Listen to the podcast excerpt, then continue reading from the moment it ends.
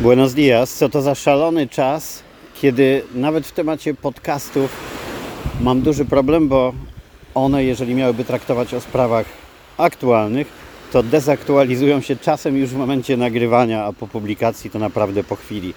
Ja słuchając y, różnych moich ulubionych podcastów, które podsumowywały tydzień w polityce polskiej na przykład, yy, musiałem je porzucić, bo one są kompletnie nieaktualne już e, zaraz po publikacji.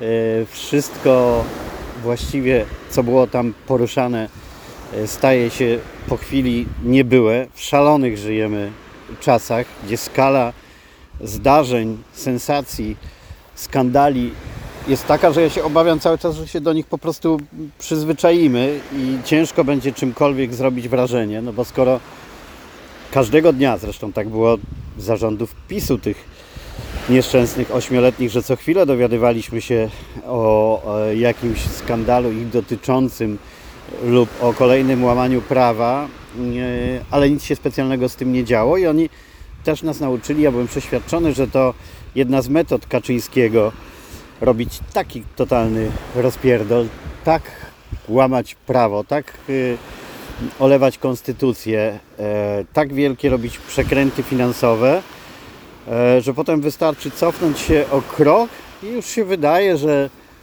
skoro nie ukradli 100 milionów, a tylko 10, to nie ma o czym mówić, skoro sędziów Trybunału Konstytucyjnego zastępujących neosędziami nie wsadzili do więzień, to i tak się powinniśmy cieszyć i tak dalej, i tak dalej. A teraz w nowej rzeczywistości kilka razy dziennie właściwie dowiadujemy się o tym, co PiS wyprawiał. Trochę się na to wszystko znieczulamy niestety. Szkoda chyba czasu gadać o Wąsiku Kamińskim, o mm, kolejnych aferach, o stu bańkach e, dla jakiegoś e, powalonego księdza egzorcysty i tak dalej, bo to, to wszystko idzie w miliardy, więc ja nie chcę się zajmować na bieżąco tymi sprawami, choć oczywiście nie obiecuję Wam, że któregoś dnia coś tak mnie nie poruszy, bym chciał dla Was to e, skomentować, ale wolę się skupić na tych obszarach, które rzeczywiście dotyczą mnie chociaż zawodowo, czyli, e, czyli tego, co wychodzi w sprawie TVP, tego, jak się mają rozwijać teraz media i zaraz e, do tego przejdziemy, a w temacie bieżących wydarzeń mm, Chciałbym Wam jeszcze powiedzieć, że dla mnie, pomimo że bardzo się zaangażowałem jeszcze bardziej niż zwykle przed wyborami i te tygodnie i miesiące po nich e, w komentowanie na bieżąco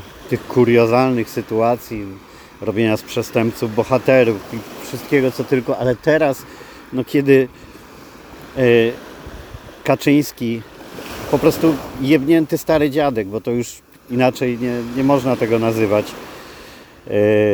innymi kategoriami się nie da. Ja sobie daję zezwolenie na takie nazywanie, bo mm, oglądam na przykład e, kanał Sekielski, gdzie są bardzo dobre podsumowanie codziennie dnia i gdzie prowadzą osoby, które są komentatorami lub nawet prowadzącymi e, w mediach publicznych i traktują Kaczyńskiego o wiele dosadniej ode mnie. No ale jeżeli on może porównywać premiera naszego rządu mm, legalnie wybranego w wyborach do szefa gestapo, czy nie wiem, do Hitlera w domyśle i mówiąc, że on wydaje polecenia torturowania Kamińskiego poprzez dokarmianie go w więzieniu i że to jest to samo jak gestapo torturowało wujka Kamińskiego swoją drogą, Kamińskiego, Kaczyńskiego swoją drogą znając umiejętności konfabulacji e, przez tego małego człowieczka, to kto wie, czy taki wujek istniał kiedykolwiek. Ale to już zupełnie inny temat i tu znowu Kaczyński odebrał sobie prawo do tego, żeby nawet powiedzieć Kobiałko, jak możesz, mój wujek naprawdę istniał. No ale nikt by się nie zdziwił, gdyby nie istniał przy tym, co on cały czas wyprawia. Przy tych wszystkich głupotach, które pierdoli. Tu nie ma co używać innych słów, dlatego ponieważ stosuje się taki zestaw słów do tego człowieka i do wszystkich jego akolitów i to, co oni odpierdzielają, świadczy, że już nie tylko żyją w równoległej rzeczywistości, w uniwersum, który sobie stworzyli, ale o totalnym odklejeniu. To dopóki e, tam nie nastąpi jakaś detronizacja Kaczyńskiego, jakaś próba oczyszczenia się części pisowców, do czego namawia ich Roman Giertych, by zgłaszali się na świadków koronnych, to ja uważam, że właściwie nie ma sensu komentować tego, co oni mówią i w związku z tym e, reagować na takie sytuacje jak na przykład ta z Kamińskim Wąsikiem, gdzie sam poświęciłem im parę postów tłumacząc, że to przestępcy, mm, a nie posłowie i tak dalej, ale przecież to jest oczywiste i teraz zadałem sobie pytanie, po co ja to tłumaczę i komu, skoro wszyscy rozsądni ludzie to wiedzą. A tej reszty nie ma co w ogóle przekonywać, bo oni żyją w bardzo dużym szpitalu psychiatrycznym, takie tworki dla paru milionów osób, yy, yy, opanowanych przez yy, Kaczyńskiego i ten ten przekaz sączony przez niego i przez jego akolitów. No i co to za rozmowa, skoro on dzisiaj oświadczył e, przed chwilą, że e, Sejmu nie ma, Sejm jest nieważny, Hołownia jest nieważny, nie istnieje, a w tym samym momencie chodzi do tego Sejmu, głosuje. Oczywiście to była odpowiedź Kaczyńskiego e, na słowa Hołownik, który powiedział, że nie istnieją i nie liczą się wyroki tej Izby Sądu Najwyższego, ale to uznał już dawno, to uznała już dawno Unia Europejska i jest to fakt, a nie wymysły prezesa. Patrząc co on teraz wyprawia, pomyślcie co by było, gdyby on mógł robić co chce, a był tego bliski. Krocząca dyktatura naprawdę y, wpychała nas w jego żelazny uścisk i objęcia takie, że Och, Putin to przy nim mm, niewiniątko mogłoby się okazać, gdyby tylko Kaczyński dostał takie środki i możliwości jak ten. Jeżeli ktoś ma e, wątpliwości jeszcze, że tak o Kaczyńskim można mm, i trzeba mówić, to sorry, ja takowych nie mam, ale rozgadałem się o dużo, za dużo, e, by wytłumaczyć Wam, to trochę takie masło maślane, bo tyle czasu opowiadałem, dlaczego o czymś nie chcę opowiadać, trochę o tym niestety opowiadając, ale sprowadza się to do jednej konkluzji. Nie ma e, sensu przekonywać ludzi nie do przekonania, a ludziom, którzy wiedzą o co chodzi, opowiadać jak wygląda prawda. W związku z tym nie ma co e, codziennie tłumaczyć e, rzeczywistości i uniwersum pisowskiego. Współczuję komentatorom, którzy muszą to robić, a mi jednak szkoda na to czasu i Mm, szkoda życia, więc zawężę to do obszaru, w którym funkcjonuje i który najbardziej mnie zainteresuje. I tu dochodzimy do zmian w mediach publicznych, do wszystkiego, czego dowiadujemy się, a raczej dowiadują się inni na temat y, milionów TVP, na temat przekrętów y, Kurskiego, na temat tego wszystkiego, co tam się działo.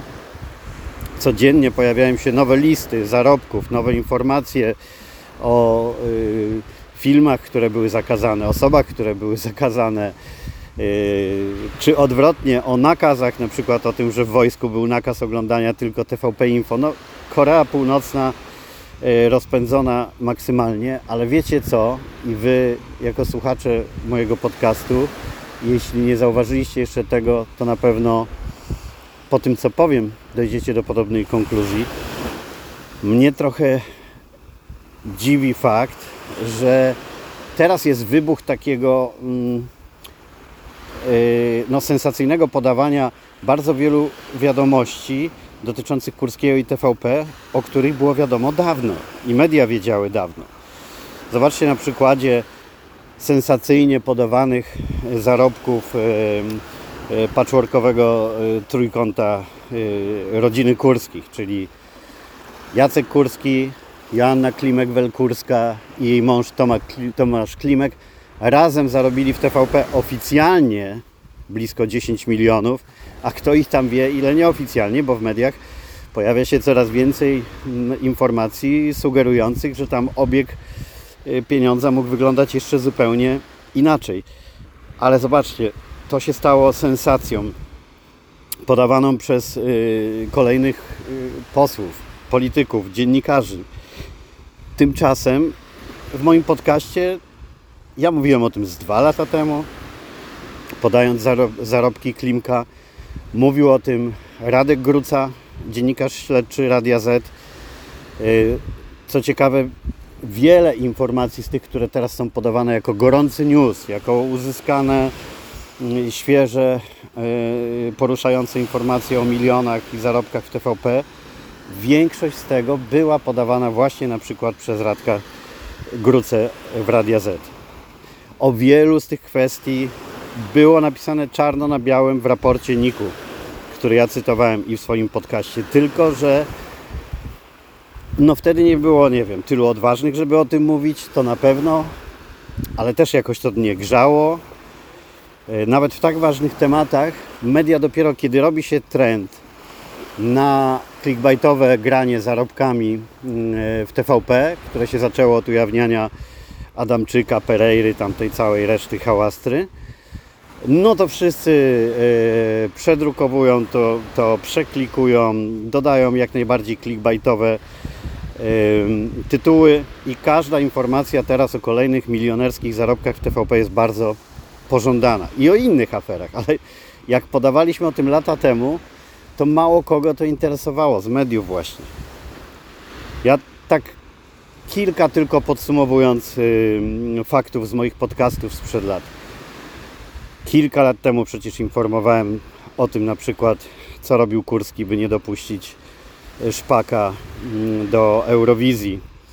E, o tym, jak wprowadzał czarne listy. Czy ktoś się o tym zająknął? Tak. Onet, trzeba im przyznać, e, że poświęcił temu jeden tekst, ale to tylko dlatego, że Michał Szpak e, wrzucił mój podcast i napisał, co w nim jest i ze względu na to, że to wrzucił Michał Szpak, to przedrukował Onet. Ale samo podawanie informacji, nawet potwierdzonych dowodami, wcześniej, jeżeli nie przez e, kogoś znanego celebrytę, to nie było specjalnie interesujące, ale nawet gdy takowe pojawiały się w, w podcaście Radia Z, to też one nie uzyskiwały tak szerokiego dotarcia jak teraz. Mówiłem o milionach Klimka, Mówiłem o milionach, które szły na Sylwestry Marzeń Jacka Kurskiego. Mówiłem o tym, że sam występ Black Eyed Peas z playbacku kilkunastominutowy kosztował więcej niż cały Sylwester Polsatu i tak dalej, i tak dalej. Tych informacji było masę. Wy, słuchaczki i słuchacze mojego podcastu, mieliście do nich dostęp i nie jest to dla Was nic nowego. Ale zobaczcie, że teraz każda z takich informacji podawana jest tak sensacyjnie przez media, jakby one dopiero zostały po raz pierwszy ujawnione. Nie. Wiadomo było o nich od lat w niektórych przypadkach, ale nie było, mm, nie wiem, chęci mediów, mody, trendu, jak zwał, tak zwał, odwagi brakowało niektórym, żeby o tym głośno mówić. Spodziewajcie się większej ilości takiej informacji, bo ja powtarzam, że jeżeli ludzi zaszokowały zarobki Adamczyka tam na poziomie jakiejś półtorej bańki przez pół roku on zarobił, czy ile już tam, nie pamiętam. Jest to mniej istotne. To gdy się dowiedzą, jakie pieniądze były przewalane w telewizyjnej rozrywce, to dopiero wtedy oszaleją. Nie chcę się już powtarzać, bo w moim ostatnim odcinku podcastu chyba sporo mówiłem e, na temat frustracji wynikającej e, z poczucia, że nadal e, i nowe władze, i mm, osoby, które interesują się telewizją publiczną, nie rozumieją lub sprawiają przynajmniej takie wrażenie, jakby nie rozumieli, jak ważna rozrywka była w kreowaniu propagandy PiSu i Kurskiego i że bez niej nie byłoby tej całej propagandy. Ja do znudzenia przypominam, że Jacek Kurski miał być zwolniony przez Kaczyńskiego tylko raz. Wtedy, kiedy został odwołany Festiwal Opolski po naszym bojkocie i tego Kaczyński Kurskiemu nie chciał wybaczyć i dał mu 24 godziny na dogadanie się z Opolem, żeby zorganizować festiwal. To jest najlepszy przykład, jak ważna była rozrywka dla pisowców. A teraz tego nie widać. Yy, zrozumienia tego po różnych decyzjach yy, związanych z mediami publicznymi. No bo z jednej strony na dzisiaj, jak to nagrywam, zostały zwolnione wszystkie pary z pytania na śniadanie i bardzo słusznie ale za tym powinno iść zwolnienie całej ekipy, bo przecież to nie prowadzący decydowali o tym, że gość, który już miał podpięty mikrofon i okazało się, że ma na ubraniu przyklejone mm, serduszko Wielkiej Orkiestry Świątecznej Pomocy, nie może wejść do studia. Choć oczywiście prowadzący też brali udział w zmowie milczenia w ten temat i kompletnie mnie rozwala teraz ten wyścig do pokazywania, hmm, jacy to oni są fajni, a jacy byli biedni, tak jak pani, co nazywa się Ania Lewandowska, nie mylić ją z żoną Roberta Lewandowskiego, która oświadczyła w pytaniu na śniadanie, jakoż to jest szczęśliwa, że w końcu może otwarcie wspierać orkiestrę. No to co znaczy, że przez 8 lat firmowała swoją twarzą telewizję, która kazała udawać, że orkiestry nie ma i to jej nie przeszkadzało. To znaczy teraz mówi, że jej przeszkadzało, że jej uwierało, bo teraz już może to powiedzieć, ale nic z tym nie robiła, tylko brała mm, grubą kasę yy, i zapominała o swoich moralnych dylematach. Drugi yy, yy, chłopak, który biegał za Kurskim i za Kurską i był na każde zawołanie, nagle gdy władza się zmieniła, okazuje się być totalnym wielbicielem Agnieszki Holland i filmu Zielona Granica. E, e, filmu, który wcześniej przez jego pryncypałów, mm, którzy mu w ogóle nie przeszkadzali, e, był włożony na półkę jako film zakazany, jak za komuny. Mateusz Szymkowiak się nazywa ten człowiek, o ile dobrze pamiętam, i jego występ odbił się szerokim echem w sieci i tam był długi ciąg szybkiego pokazywania nowej władzy przez ekipę Pytania na Śniadanie. Mm, e, e, jak już zgadzają się z tym, z czym powinni się zgadzać cały czas. No ale właśnie te osoby chyba, które wymieniłem, no nie śledzę tego na bieżąco, ale wydaje mi się, że dalej są w pytaniu na śniadanie. No i jest cała ekipa, która odpowiadała za dobór tematów, tak by władzy nie przeszkadzały, za wpisywanie gości na czarną listę, za czarną listę tematów. Ci ludzie dalej tam są. Więc nawet przy takich radykalnych, wydawałoby się z zewnątrz zmianach, jak e, w pytaniu na śniadanie, jeszcze dużo brakuje, żeby tę gangrenę telewizyjną wyczyścić, ale też e, w wielu miejscach nie widać e, takiej mm, determinacji ani nawet zrozumienia, no bo wciąż oglądamy w telewizji twarze, które były po prostu twarzami tej propagandy. To nie można powiedzieć, że tylko wspierali tę propagandę, byli po prostu jej twarzami, filarami, jak Rafał Brzozowski. I niezrozumiała dla mnie sytuacja, kiedy e, on nagrywa kolejny sezon programu Jaka to Melodia i mm, będą widzowie go oglądać jeszcze przez parę miesięcy. Nie rozumiem tego. Żadne umowy tego nie tłumaczą. Nie ma umów nie do zerwania, o czym wie każdy, kto umowy w swoim życiu jakieś e, podpisywał. E, I wizerunek e, telewizji publicznej i jak najszybsze pokazanie e, widzom, że to nie jest ok, co robił Rafał Brzozowski, czy Edyta Górniak, czy wielu, wielu innych, e, powinno być priorytetowe. E, i nie sądzę poza tym, przy informacjach, które wychodzą z Najwyższej Izby Kontroli, będzie ich pewnie coraz więcej, jak wiele umów było zawieranych niezgodnie z prawem, z pominięciem procedur i tak dalej, to naprawdę nie sądzę, żeby ktokolwiek z tych osób, z którymi TVP umowy by rozwiązała, e, próbował w związku z tym pozywać stację. Raczej będzie siedzieć cicho, licząc, że mm, nie odbędą się kontroli kontrolę wszystkich innych umów e, wstecz. Więc w ogóle bym się tego nie bał i mam nadzieję, że e, w końcu to zostanie zrozumiane i zmiany będą e, głębsze, ale w tym wszystkim mm, martwi też bardziej fakt, że wciąż nie wiemy, jakby nowa telewizja publiczna miała wyglądać. Ja to tłumaczę tak, że e, nowa ekipa, która jest w telewizji, no musi gasić jakieś tam codzienne pożary, e, próbować zapewnić e, kontynuację emisji stacji, no ale czekam z niecierpliwością na moment, w którym będzie czas, żeby zająć się myśleniem, czym telewizja publiczna powinna być, jaka powinna być, jakie kanały powinny się na nią składać jakie priorytety i tak dalej. Nie chcę tu się powtarzać, bo tyle w moich podcastach i w naszym liście do, do mm, marszałka e, Hołowni, do marszałkini Dawy Błońskiej było. Było zresztą spotkanie z, z przedstawicieli naszej grupy z panią marszałek niedawno, więc mam nadzieję na reset już niedługo i na taki moment, w którym władze telewizji powiedzą OK, udało nam się już zapewnić ciągłość stacji, jesteśmy po audytach, mm, mamy już nowe zespoły ludzi i teraz jest czas zacząć na spokojnie myśleć, jak ta telewizja powinna wyglądać programowo. Wiem, że przyspieszyć chce y, takie działania Szymon Hołownia, który, o czym wszyscy dowiedzą się za chwilę, chce zwołać coś, co nazywa panelem obywatelskim, y, związanym z mediami publicznymi, a najbardziej tak naprawdę y, z telewizją publiczną.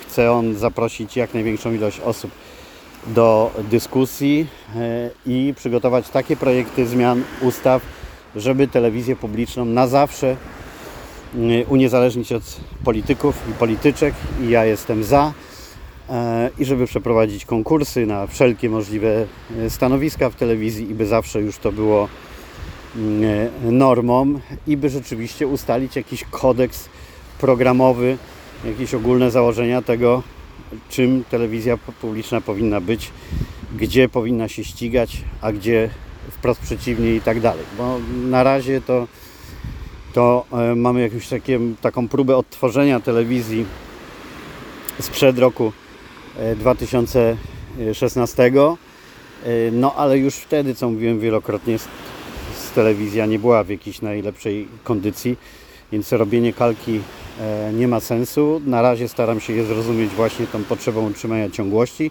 ale bardzo czekam na moment, w którym już będą nowe zasady, nowy plan na rozwój telewizji publicznej, kiedy zamknie się większość niepotrzebnych kanałów, e, oddziałów, najlepiej wszystkie, bo one naprawdę do niczego nie są potrzebne, oprócz tych, które mają jakieś tam zaplecze produkcyjne, już też o tym mówiłem, nie chcę się powtarzać. I kiedy e, siądzie jakieś grono osób mm, e, i będzie analizować po kolei co w telewizji publicznej powinno być, a co nie. Nie kierując się tylko tym, że jakiś tam program był bardzo długo i e, miał oglądalność.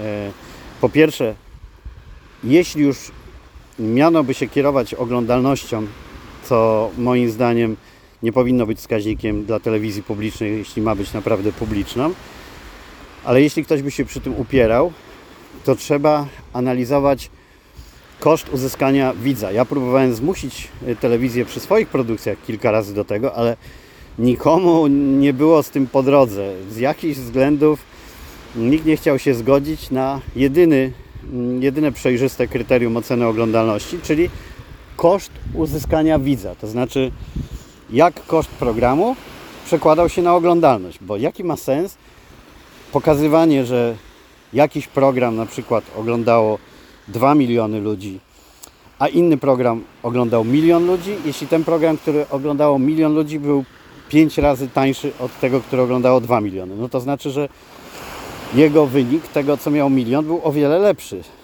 bo koszt pozyskania jednego widza był o wiele niższy.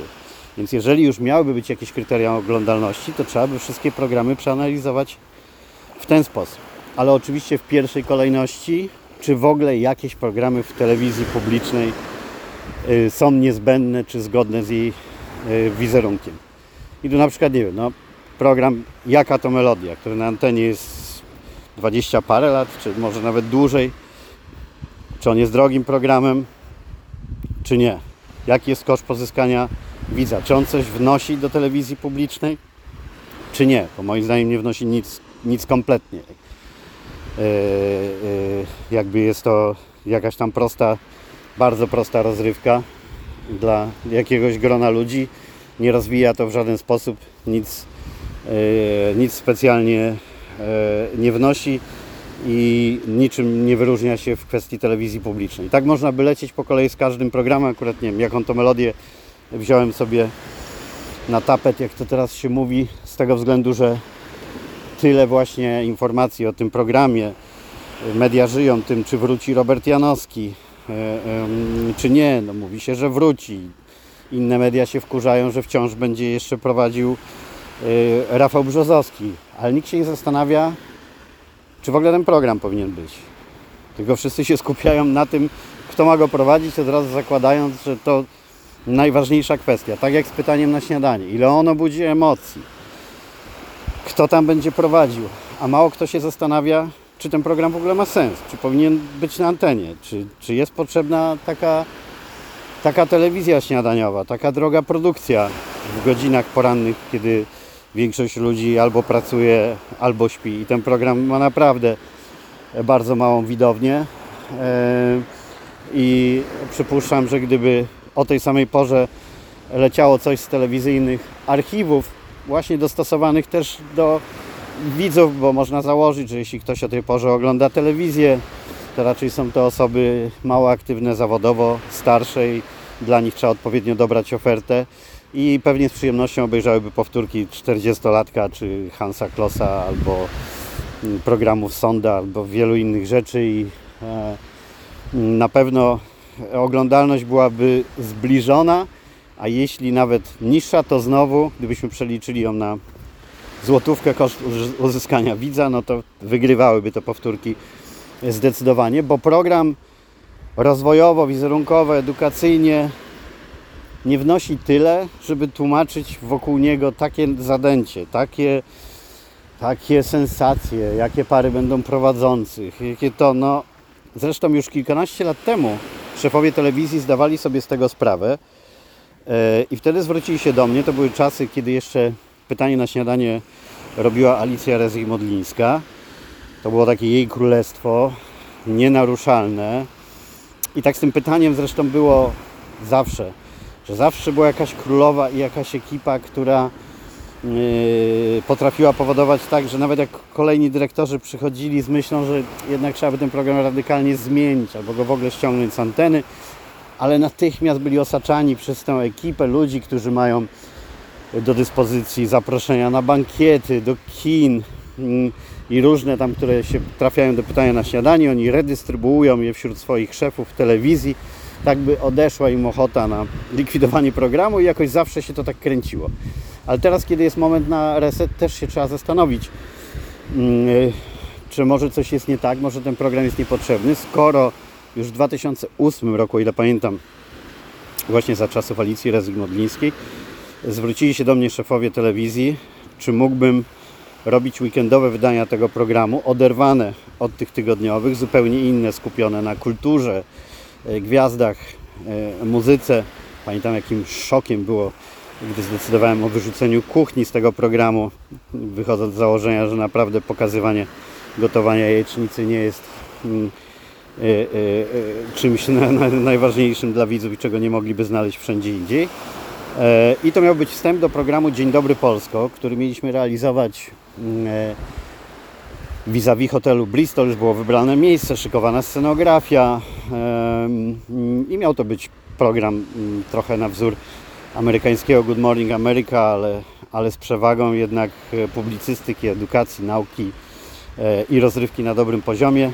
Te plany padły z, z różnych przyczyn nie, niemerytorycznych ale zobaczcie, ile lat temu już było wiadomo, że to pytanie na śniadanie jest taka kula u nogi trochę, a teraz przy kolejnej zmianie znowu wszyscy się zachowują tak, jakby to było w ogóle być albo nie być. Znaczy, najpierw największą sensacją było zamiana wiadomości na 19.30, a teraz wszystkich grzeje najbardziej, kto będzie mm, w, w pytaniu na śniadanie, zamiast się zastanawiać, czy ten program w ogóle jest potrzebny. Yy, ja cały czas mam nadzieję, że właśnie nastąpi czas, kiedy w ten sposób się będzie myśleć o przyszłości telewizji. Czy to jest potrzebne? Czy jakiś serial na pewno jest potrzebny, który nic specjalnie do ludzi nie wnosi? Y, program muzyczny, czy on w jakiś sposób yy, informuje o wydarzeniach muzycznych i daje scenę tym, którzy nie mogliby jej dostać w telewizjach komercyjnych? i tak dalej, i tak dalej. To jest jeszcze naprawdę full roboty, która, która się w ogóle nie rozpoczęła póki co z przyczyn, o których, o których mówiłem e, wcześniej. Rozmowy o tym, czy mm, widowiska oparte na tej gigantomanii scenograficznej się powinny odbywać. Czy festiwal Opole nie powinien być po prostu zresetowany E, Już o nim też tyle razy mówiłem, więc znacie moje poglądy i, i plany e, i wizje, ale też się zastanawiam, kiedy będzie moment na, na taką merytoryczną dyskusję. Czemu ten festiwal e, powinien służyć? Komu? Zwłaszcza przy wymierającej widowni. Tam z badań wynika, że ta widownia no, wymiera niestety szybciej niż elektorat PiSu nawet. Więc trzeba się zastanowić, dla kogo się robi festiwal. Czy dla tej widowni najstarszej, najbardziej tradycyjnej nie wystarczy jakiś jeden koncert, a, a reszta imprezy nie powinna być przeglądem y, tego, co w muzyce polskiej najbardziej wartościowe, a brakuje y, miejsca y, dla takich gatunków czy wykonawców w telewizjach komercyjnych. A wbrew pozorom to są światy, które później się przenikają i ci uważani za niszowych, y, niekomercyjnych artystów sprzedają całe stadiony w odróżnieniu od tych, co występują na festiwalu w Opolu i często nie sprzedaliby nawet y, kilkudziesięciu biletów w podrzędnym barze, bo to tak muszę Wam wytłumaczyć jest y, często, że artysta popularny, którego non stop widzicie w telewizji, nie byłby w stanie w ogóle się sprzedać koncertowo. Już tak to jest i tak to funkcjonuje na polskim rynku. Nie wiem jak jest na, na innych, więc nie będę się y, wymądrzać. Natomiast y, na przykładzie koncertu y, alternatywnego, który wymyśliłem w 2016 roku, czyniąc z Festiwalu Opolskiego czterodniowy i wpisując ten poniedziałek z alternatywą y, na stałe w kalendarz imprezy, choć potem w wersji pisowskiej to już było w krzywym zwierciadle. Ale zwróćcie mm, uwagę na tym przykładzie. Na moim koncercie debiutował Ralf Kamiński. Recital miał Cortez, czyli wtedy niszowi artyści, którzy się mogli znaleźć właśnie w TVP Kultura tylko lub na takim koncercie, no a wkrótce przebili popularnością większość tych, którzy występowali w tych komercyjnych dniach Opola. Reszcie, jak się e, e, przyjrzeć, e, Krzysztof Zalewski, Daria Zawiałow, y, Dawid Podsiadło, Mary z Polski. No, kiedyś wszyscy oni właśnie byli w tej y, niszy alternatywnej i w związku z tym y, omijały ich y, telewizje komercyjne, komercyjne imprezy, a później to oni już omijali takie imprezy i teraz pomarzyć by tylko mógł festiwal w Opolu, y, żeby wystąpił y, Dawid Podsiadło, który sprzedaje po prostu lekką ręką cały stadion. I tego mi brakuje, takiego rozkminiania tego, co w telewizji publicznej powinno być. Bardzo liczyłem, może zbyt entu- entuzjastycznie, że to nastąpi od razu. Jeszcze nie składam broni. E, mam nadzieję po prostu, że nadejdzie taki moment poważnej dyskusji i poważnych zmian. Na razie, ponieważ nie jestem w środku tych procesów, nie wiem co tam się dzieje, nie wiem z jakimi problemami borykają się e, szefowie telewizji, to mówię tylko o tym, co, co mi się nie podoba i czego ja bym chciał, ale z zastrzeżeniem, że no, nie, nie mam pretensji e, wprost do osób, które o tym decydują, że to, czego bym chciał, nie dzieje się już z dwóch powodów. No, po pierwsze, nie mam niestety takiego wpływu i aż takiego ego, żeby uważać, że wszystko ma być po mojemu. Ale po drugie, że nie wiem, czy oni mają takie możliwości. Z drugiej jednak strony uważam, że pułapką jest y, brnięcie w robienie kalki telewizji sprzed 2016 roku, już pomijając, że kosmicznie się zmieniły media, telewizja i wszystko w tym czasie, Y, ale też y, nie będzie, y, co zapowiada cały czas Tusk, pieniędzy i słusznie takich na, na, takie, na takie Bizancjum, jakie w TVP było wcześniej, a to oznacza, że powinno być łatwiej rozmawiać o niszowych tematach, niszowych produkcjach, ale ważnych, bo je właśnie można robić e, za mniejsze budżety. E, No i to tyle e, w temacie telewizji, której zdecydowanie poświęcam za dużo mm, uwagi ostatnio. E, No ale trudno się dziwić. Gdzieś to marzenie, żeby była fajna telewizja publiczna w Polsce wciąż się jeszcze e, tli. Też mam w głowie projekty, które mógłbym y, w niej zrobić. Więc oczywiście zajmuje mi to dużo y, czasu, ale za dużo, bo przecież y, Best Stream Awards jest z kolei drugim biegunem tego medialnego świata. Mój festiwal nagród dla wszystkiego, co w streamingu. I przyszłością, a nie przeszłością, czy teraźniejszością w jakiejś takiej y, dziwnej formie. Y, Więc oczywiście staram się też jakoś zresetować i wrócić do przygotowań kolejnej edycji e, Best Stream Awards, bo w streamingu się dzieje. Zobaczcie, takim przykładem jest tutaj cała wielka telewizja. Poświęca tyle energii, czasu i pieniędzy na y, dyskusję na temat porannego programu Pytania na śniadanie i też tłumacząc, ile to trzeba w ogóle zaangażowania, jaki to jest ciężki temat i tak dalej. A w tym czasie pyk, Krzysztof Stanowski ogłasza start kanału Zero, w którym będą programy śniadaniowe, popołudniowe, naukowe, rozrywkowe. Ściąga do niego takie nazwiska jak Tomasz Rożek, Tomasz Raczek, e, a z innej strony Tede, który jest no, odkryciem moim, jeżeli chodzi o komentowanie rzeczywistości. Polecam Wam Tedewizja na YouTube. E, To, co Tede robił w tych ostatnich dniach, to jak komentował e, protest e, pisowców na Woronicza, czy później tę sytuację z Kamińskim Wąsikiem, to jak potrafi komentować to, co się dzieje w telewizji Republika, to jest Mistrzostwo Świata. E, No i pozyskał go Stanowski do porannego e, programu, zestawiając go z kontrowersyjną bardzo moją sąsiadką tu z hiszpańskiego wybrzeża Moniką Goździalską, też nominowaną zresztą za podcast e, w Best Stream Awards. I tu się nagle okazuje, że kilka osób z jednym sponsorem, mając największy budżet w historii polskiego y, YouTube,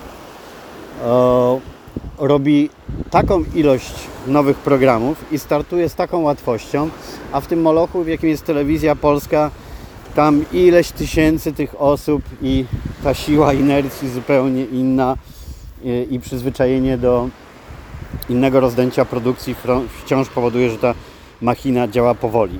Ja e, rozmawiam z moimi znajomymi, którzy mm, przeszli teraz do TVP, też niesieni tą legendą i nadzieją taką z komercyjnych telewizji. No i oni tak jak y, chyba Tomek Sekielski mówił, albo ktoś tam mówił publicznie, że jak witają y, gości, którzy przychodzą do programów TVP Info, na przykład to mówią witamy w muzeum. E, No bo jest to szok dla ludzi, którzy przyjdą mm, z komercyjnych telewizji albo z internetu do TVP. To ja się nie dziwię, że są w ciężkim szoku, jak to e, wszystko funkcjonuje. E, Maciek Orłoś, e, który pojawił się po tylu latach w Teleekspresie i przyzwyczajony teraz do produkcji swoich internetowych, robionych naprawdę e, czasem jednoosobowo, czasem dwie osoby wystarczą, żeby zrobić jakiś program. No też mówił, że był w szoku, gdy po latach zobaczył, ile osób wciąż jest potrzebnych jakby w TVP do najprostszych spraw. No bo tam to zawsze tak było. To rozdęcie takie, że ekipa z komercyjnej telewizji przyjeżdżała gdzieś dwuosobowa na przykład na jakiś materiał, a, a w tym samym czasie z TVP pot- potrafiło przyjechać 10 osób. I to oczywiście nie dotyczy całej telewizji, bo Yy, Są komórki i produkcje, które yy, potrafiły działać składami yy, tak jak komercyjne czy internetowe przedsięwzięcia, ale generalnie co do całości to jednak ta ilość osób zatrudnionych tam ciągle powodowała, że gdzieś im trzeba było znaleźć zajęcia, więc te struktury takie dziwne pozostawały. Yy, Czy to się zmieni? Yy, Nie wiem tego. Yy, Będę się przyglądać z boku z nadzieją, że tak. Natomiast w tym czasie streaming i internet ucieka naprawdę nie tylko TVP, ale wszystkim innym telewizjom tak, że to już jest proces nie do zatrzymania i ci, którzy wiele lat temu wieścili koniec tradycyjnej telewizji, to mogliby teraz zacząć tak mówić e, od momentu, kiedy okazało się, że też w Stanach, które są e, no, mekką telewizji kablowej, tam każdy musiał mieć telewizję kablową, a teraz się okazuje, że tylko w paru procentach domów e, została telewizja kablowa dominująca, a wreszcie wyparuje streaming i wszystkie platformy e, streamingowe. I tam sobie zmierza telewizja. E, I telewizja polska, mając tak gigantyczne archiwum, spokojnie mogłaby się do tego wyścigu krajowego yy, przyłączyć, zamiast chcieć odbudowywać molocha złożonego z kilkunastu kanałów. Ale to już tak jak mówiłem, podsumowując, wracam do tego. Mam nadzieję, że to jest proces przejściowy że osoby, które tam są i o czymś decydują, to teraz walczą po prostu o przetrwanie swojej telewizji, a jak ten proces zakończą, to zajmą się myśleniem, jak naprawdę tę telewizję od nowa budować. A dla Was na koniec mam radę na zasadzie przyganiał kocioł garnkowi. Starajcie się jak mniej telewizji informacyjnych, stron newsowych, wszystkiego śledzić, bo to naprawdę można zwariować, a to jest obserwowanie wszystkiego, na co nie mamy wpływu, wydobywające też z nas najgorsze, nawet jak słuszne instynkty, bo kto myślał, że dożyjemy czasów, kiedy większość Polek i Polaków e, będzie mm, zaciskać kciuki, żeby dwójka przestępców nie wyszła z więzienia.